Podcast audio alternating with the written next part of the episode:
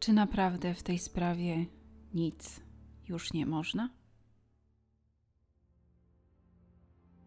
Zawsze w swoich odcinkach, o ile da się coś jeszcze zrobić, to staram się do tego namawiać, prosić o przekazanie tych materiałów dalej, bo być może trafią do właściwej osoby, która będzie w stanie coś zmienić. Czasem wystarczy jedynie opowiedzieć o swoich wspomnieniach. W tym przypadku niestety jest inaczej. Zrobić w tej sprawie można by wiele, bo sprawcy nie odnaleziono, ale w dwa tysiące siedemnastym roku uległa ona przedawnieniu i odpowiadając na pytanie, które zadałam rozpoczynając odcinek, nie, nie można. Wydarzenia, o których dzisiaj opowiem, miały miejsce w końcówce lat osiemdziesiątych i co straszne, i chyba z tego względu ciężko mi o tej sprawie zapomnieć, dotyczą jedenastoletniej dziewczynki, która zginęła w swojej rodzinnej miejscowości, w miejscu, które powinno dać jej przede wszystkim poczucie bezpieczeństwa, czyli w mieszkaniu, w którym wraz ze swoją mamą i starszą siostrą wspólnie zamieszkiwały. Zapraszam na historię jedenastoletniej Magdy Florek. Kraśnik jest to miasto w województwie lubelskim, położone niedaleko Lublina. Według danych Głównego Urzędu Statystycznego w grudniu dwa tysiące dwudziestego roku miasto liczyło ponad trzydzieści sześć tysięcy mieszkańców. W Kraśniku poza zabytkowymi kościołami znaleźć można również pozostałości murowanego zamku, który zbudowano na przełomie czternastego i piętnastego wieku. Jest to miasto, w którym mieszkańcy częściej decydowali się na pracę w przemyśle niż w budownictwie czy usługach. Kraśnik to również miejsce zamieszkania Magdy, Agnieszki, czyli jej o pięć lat starszej siostry oraz mamy dziewczynek, pani Henryki. Historia Magdy rozpoczyna się w latach siedemdziesiątych, bo to właśnie wtedy przychodzi na świat. Jest to taki okres w życiu rodziny, w którym dziewczynki wychowują się w pełnej rodzinie. Kilka lat później sytuacja się zmienia, ponieważ rodzice Magdy i Agnieszki postanawiają się rozstać. Tata mieszka w miejscowości Gościeradów, oddalonej od Kraśnika o dwadzieścia kilka kilometrów, natomiast mama przeprowadza się do nowo wybudowanego wówczas bloku przy ulicy Kasprowicza w Kraśniku. Córki zabiera ze sobą. Podobno w okolicy mieszkają rodzice pani Henryki i to z tego powodu decyduje się na tą lokację. Dziadkowie mieli wówczas pomagać w codziennych obowiązkach, ale też w zakupie mieszkania. Podobno babcia dziewczyn pracowała swego czasu w Stanach Zjednoczonych, w związku z czym pomagała córce również w taki sposób, że przesyłała jej biżuterię czy ubrania, w tym futra. W latach osiemdziesiątych był to zdecydowanie towar deficytowy. O tym, jak wyglądała polska rzeczywistość w tym okresie, opowiedziałam w odcinku dotyczącym sprawy Krystyny Miłoch-Malec. Link zostawię w opisie i w kartach. Jeśli chodzi o główną przyczynę rozwodu, to ojciec dziewczyn, emerytowany wojskowy, swego czasu miał twierdzić, że głównym powodem rozstania był styl życia jego ówczesnej żony, który miał być według niego hulaszczy. Okazało się jednak, że rozwód nastąpił z powodu nadużywania przez niego alkoholu oraz awantur, do których później miało dochodzić.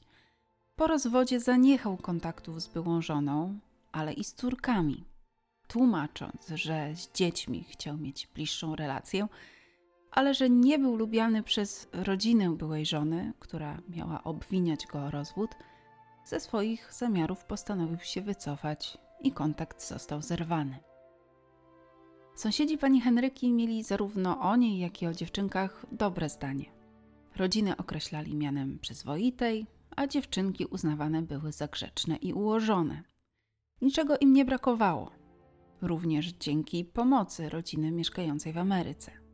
Nie było tajemnicą to, że taka pomoc ma miejsce, że dzięki temu rodzinie jest o wiele łatwiej, ale podobno tej sytuacji niektórzy kobiecie zazdrościli.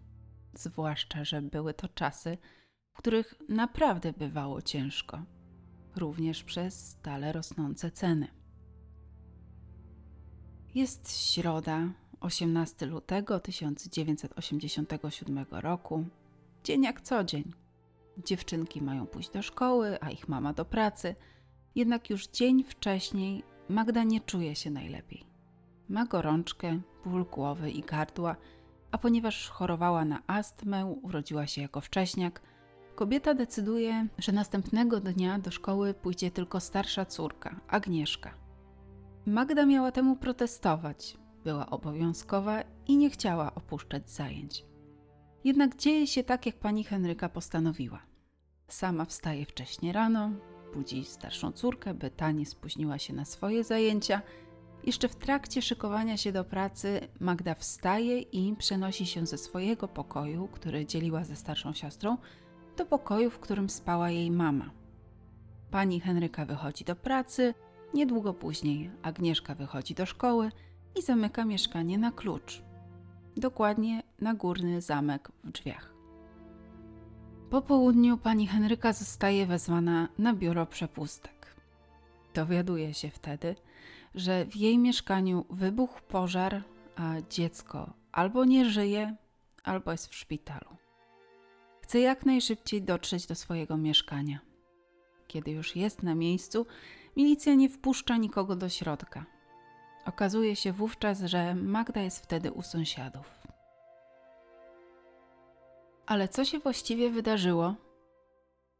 Między godziną trzynastą a trzynastą trzydzieści, kiedy jeden z sąsiadów przechodził akurat klatką schodową przy mieszkaniu pani Henryki, poczuł wydobywający się spod drzwi dym. Zawiadomił innego sąsiada i razem weszli do środka. Mieli zamiar wyważyć drzwi, ale okazało się to niepotrzebne. Drzwi były otwarte. W środku poza ogromem dymu wyczuwalny był również zapach gazu. Okazało się, że wszystkie zawory w kuchence gazowej są odkręcone, a piekarnik otwarty. Przypuszczam, że piekarnik mógł być również na gaz. Dym pochodził z palącego się fotela. Ogień podłożono również w szafie, w której znajdowały się ubrania, w tym futra pochodzące z Ameryki. Kiedy ugaszono pożar, okazało się, że w jednym z pokoi przy rozścielonym łóżku na podłodze, przykryta kołdrą, leży Magda. Jeden z sąsiadów postanowił przenieść się do swojego mieszkania. Próbowano ją ratować.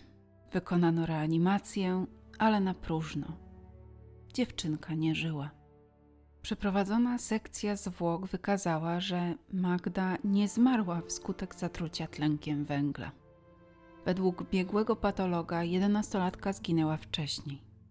Magda zmarła na skutek gwałtownego uduszenia poprzez zatkanie otworów oddechowych miękkim przedmiotem lub wskutek unieruchomienia i uścisku klatki piersiowej do twardego podłoża.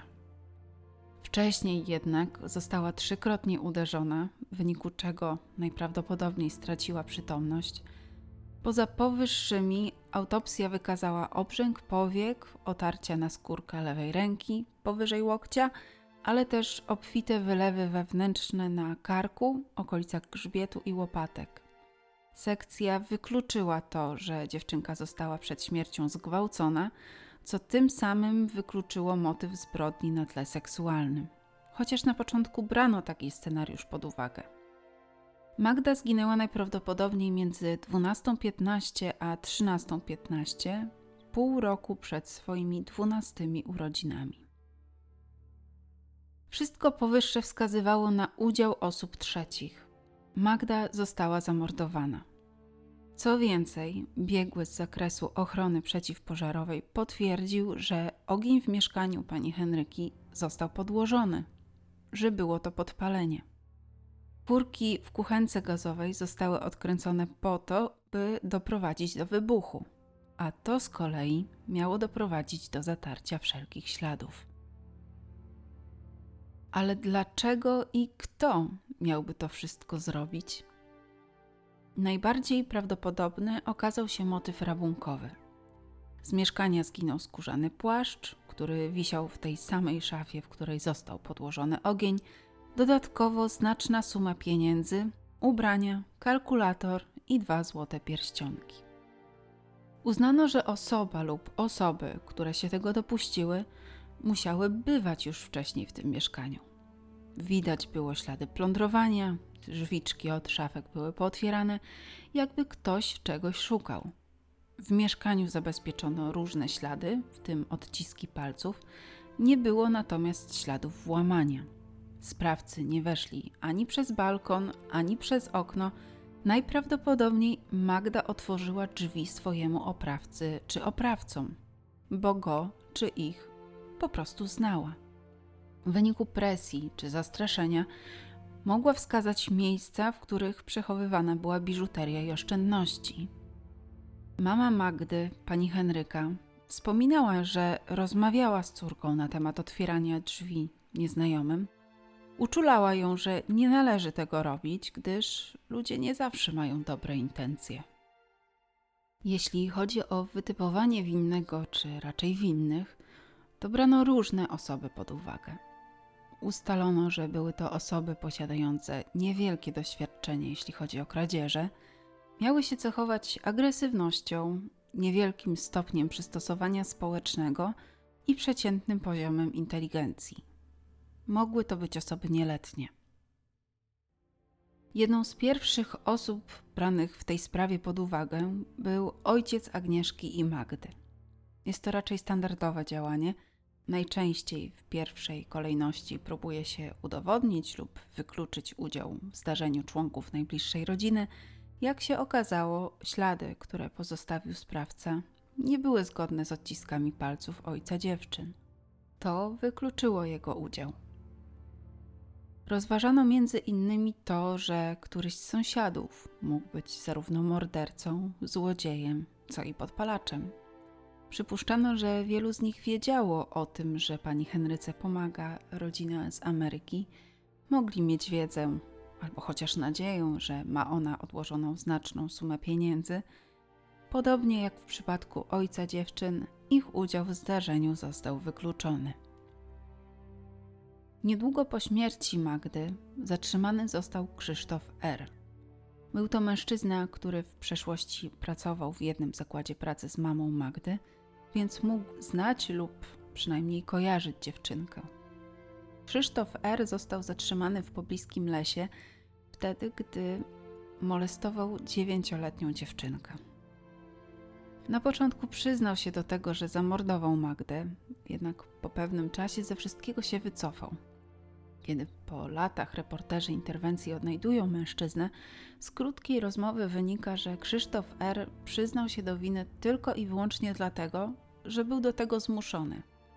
Twierdzi, że podczas przesłuchania został przez funkcjonariuszy pobity, a żeby zaprzestać dalszej przemocy, do winy się przyznał.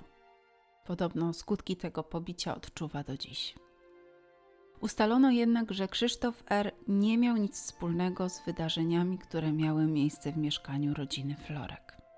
Podczas wizji lokalnej, w której brał udział, okazało się, że nie ma on wiedzy odnośnie ani przebiegu wydarzeń, ani nawet tego, gdzie Magda mieszkała.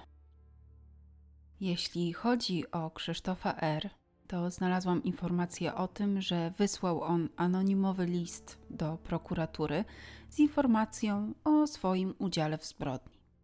Miał w nim wskazać dwóch kolegów, którzy razem z nim włamali się do mieszkania pani Henryki, mieli zamiar dokonać kradzieży kosztowności. Liczyli na dolary i złoto, nie spodziewali się, że zastaną kogokolwiek w środku. Mieli zamordować dziewczynę, a Krzysztof R. dopuścić się czynu lubieżnego. Okazało się jednak, że mężczyzna konfabuluje, a jego opis to informacje zasłyszane od ludzi i własne fantazje. Choroba psychiczna miała sprawić, że nie odróżniał fikcji od prawdy i skoro wcześniej dopuszczał się podobnych czynów, to w sprawie Magdy też mógł mieć swój udział. Rodzice mężczyzny zeznali, że list mógł być efektem przemocy i próby zastraszenia ich syna. Krzysztof R. miał w tamtym czasie łatwo ulegać wpływom, więc być może napisał list za czyjąś namową czy sugestią. Nie jestem w stanie stwierdzić, na ile jest to pewna informacja, bo przeczytałam o niej tylko w jednym ze źródeł, do których miałam dostęp, ale postanowiłam, że o tym wspomnę.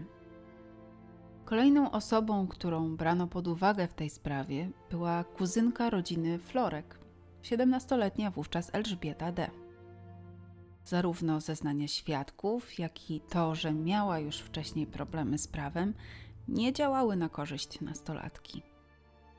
Pojawiły się zeznania, z których wynikało, że była widziana na bazarze, gdy próbowała sprzedać skórzany płaszcz.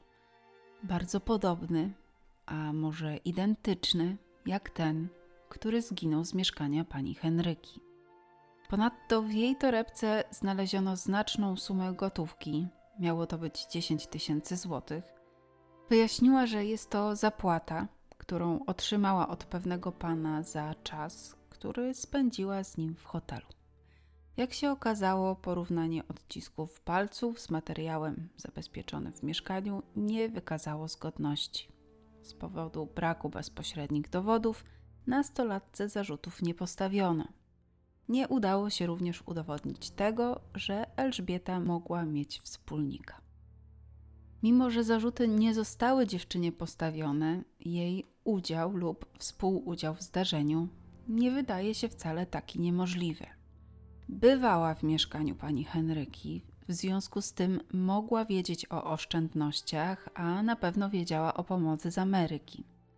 Co ważne w tej sprawie, Magda ją znała, więc prawdopodobnie nie miałaby oporów, żeby otworzyć drzwi, nawet jeśli kuzynka przyszła z kimś dla niej nieznajomym. Dodatkowo zeznania świadków, którzy mieli widzieć sytuację, w której próbowała sprzedać płaszcz na bazarze, ale też to, że w dzień zabójstwa około godziny dwunastej widziano młodą kobietę, która wychodziła z klatki schodowej bloku, w którym mieszkała rodzina Florek. Dziewczyna została rozpoznana na jednym ze zdjęć i miała nią być właśnie Elżbieta D. Opinia nastolatki również nie należała do najlepszych. Podobno uciekała z domu, dopuszczała się kradzieży, wybierała sobie znajomych, nazwijmy to dość podejrzanych, miała też konflikty z prawem. Co więcej, Elżbieta miała dostęp do oryginalnego klucza do drzwi wejściowych. Mogła dorobić kopię i wejść niepostrzeżenie do mieszkania pani Henryki. Prawdopodobnie plan zakładał jedynie kradzież. Sprawca czy też sprawcy nie spodziewali się, że w mieszkaniu kogokolwiek zastaną. Środek tygodnia, normalny dzień roboczy, wszyscy w tym czasie powinni być poza domem. Kolejnym argumentem za tym, że w zdarzeniu mogła brać udział kobieta, było miejsce podłożenia ognia. Według specjalistów w tym zakresie fakt, że ogień został podłożony w szafie, w której wisiały damskie ubrania, co ważne, głównie te pochodzące z Ameryki, tak jak już wspomniałam, będące w tamtym czasie towarem deficytowym, mogło sugerować zawiść i chęć zemszczenia się. Tak jak też wspomniałam wcześniej, nie udało się udowodnić ani udziału, ani współudziału Elżbiety D. w tej sprawie, chociaż pewne znaki zapytania są do dzisiaj. Ponieważ śledztwo utkwiło w martwym punkcie, trzydziestego grudnia tysiąc dziewięćset osiemdziesiątego siódmego roku zostało umorzone z powodu niewykrycia sprawcy czy sprawców. Pani Henryka nie poddała się jednak i w wyniku złożonych zażaleń śledztwo zostało wznowione. Jakby tragedii było mało, pani Henryka niedługo po zbrodni miała odbierać głuche telefony, ale też otrzymać anonim, w którym grożono jej śmiercią. Okazało się, że nadawcą była osoba bardzo blisko spokrewniona z Elżbietą D., a próba zastraszenia mamy Magdy miała być spowodowana tym, że mówiła wprost o tym, kogo podejrzewa o dokonanie morderstwa jej córki. Także podsumowując, najbardziej prawdopodobny przebieg wydarzeń. Oprawcy, bo najprawdopodobniej było ich dwóch, wchodzą do mieszkania około południa. Nie włamują się. Najprawdopodobniej Magda sama otwiera im drzwi. W wyniku nacisków z ich strony dziewczynka wskazuje miejsce przechowywania gotówki i biżuterii. Po tym zostaje obezwładniona i uderzona w kark trzy razy. Kiedy traci przytomność, sprawca zaczyna ją dusić. Z jakiegoś powodu zrzuca dziecko na podłogę wraz z kołdrą, po czym dalej dusi. Kiedy widzi, że dziewczynka nie żyje, narzuca na nią kołdrę w taki sposób, że widać jedynie głowę i nogi. Wraz z drugą osobą pozostaje w mieszkaniu jeszcze przez jakiś czas.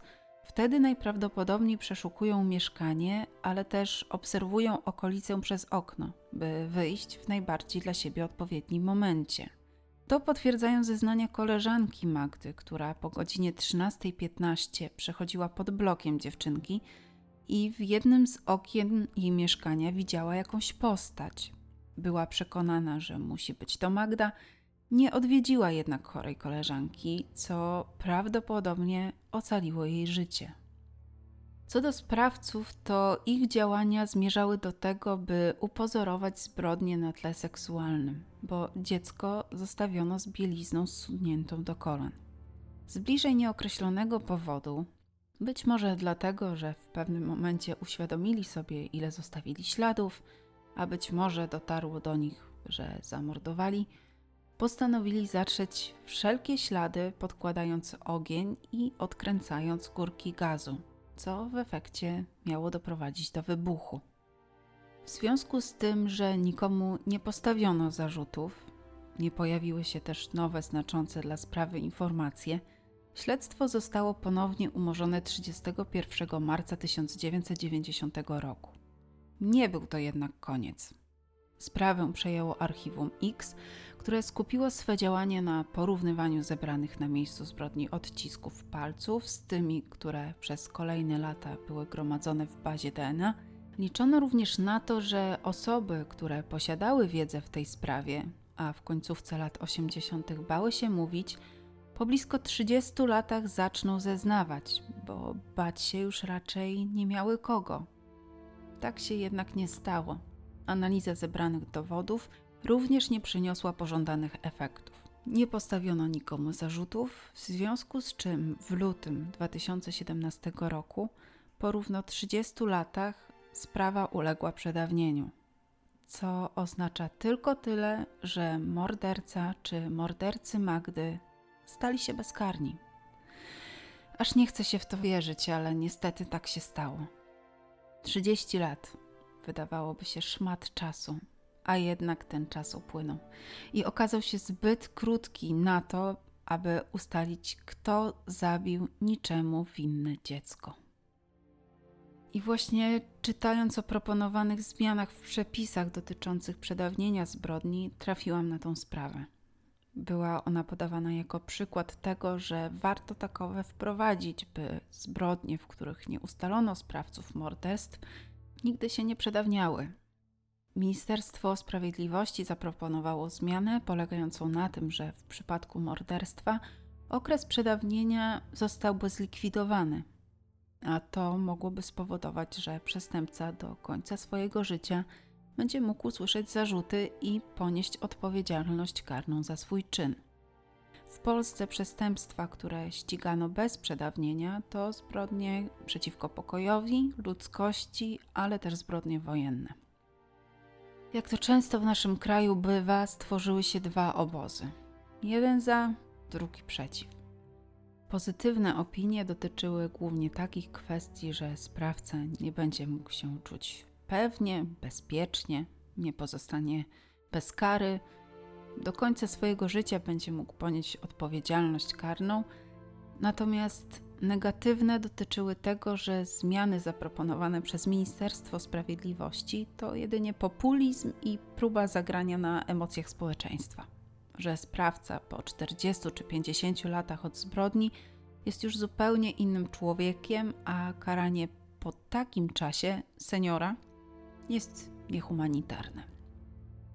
Próbowałam znaleźć bardziej aktualne informacje na ten temat, ale chyba dość nieskutecznie, bo poza artykułami z dwa tysiące siedemnastego roku, w których pojawiła się jeszcze informacja, że zmiany miałyby dotyczyć jedynie przypadku zabójstw na tle seksualnym, nic więcej nie znalazłam.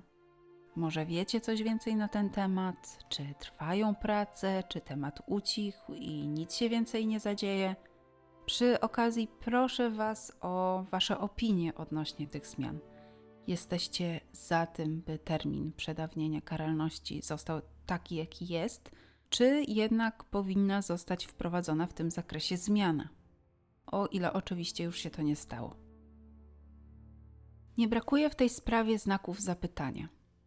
Nie brakuje również pewnego poczucia porażki i bezsilności. Nie brakuje również braku zgody na taki przebieg wydarzeń. Chociaż podobno śledztwo było prowadzone prawidłowo. Wykorzystano wszystkie posiadane w tamtych czasach metody. Być może dzisiaj wykrycie sprawcy czy sprawców byłoby łatwiejsze.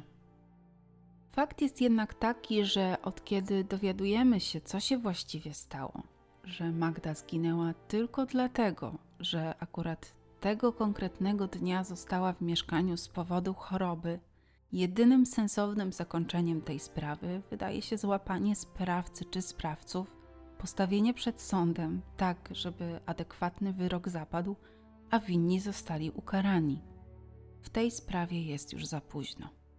W lutym dwa tysiące siedemnastego roku zabójcy Magdy, dziewczynki, której życie dopiero nabierało rozpędu, miała swoje plany, przecież chciała zostać lekarzem, stali się bezkarni. W tym odcinku to już wszystko. Zachęcam Was do pozostania w kręgu kryminalnym na dłużej, czyli zostawienia subskrypcji, polubienia, komentarza, a najlepiej wszystkiego razem. Przypominam o możliwości wspierania kanału, a także o profilach na Facebooku i Instagramie.